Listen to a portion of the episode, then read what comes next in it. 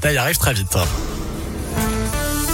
Mais d'abord, comme promis, voici le journal des bonnes nouvelles avec Noémie Nabilon. Tout le monde n'a pas d'ordinateur ou de tablette à domicile. La métropole de Lyon a donc décidé d'offrir 200 ordinateurs à des jeunes en situation de précarité. Des collégiens en cité éducative, des étudiants boursiers ou des bénéficiaires du revenu de solidarité active.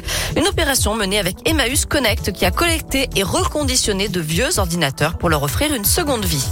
Elle a sauvé la vie d'un bébé de 13 jours. Maëlys, 18 ans, gendarme volontaire à Pont-de-Clay en Isère, est partie en intervention dans sa commune pour aider une maman dont le bébé était en train de s'étouffer.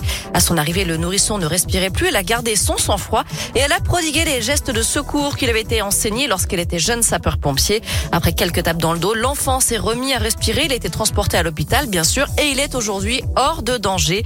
La maman et la grand-mère du bébé lui ont rendu un vibrant, rendu un vibrant hommage, pardon, dans la presse Enfin, selon un récent sondage, le rugbyman Antoine Dupont et la judocate Clarisse Agbenienou sont les sportifs préférés des Français cette année. Le premier est largement associé à la Coupe du Monde de rugby à laquelle il a participé trois semaines après une grave blessure à la mâchoire.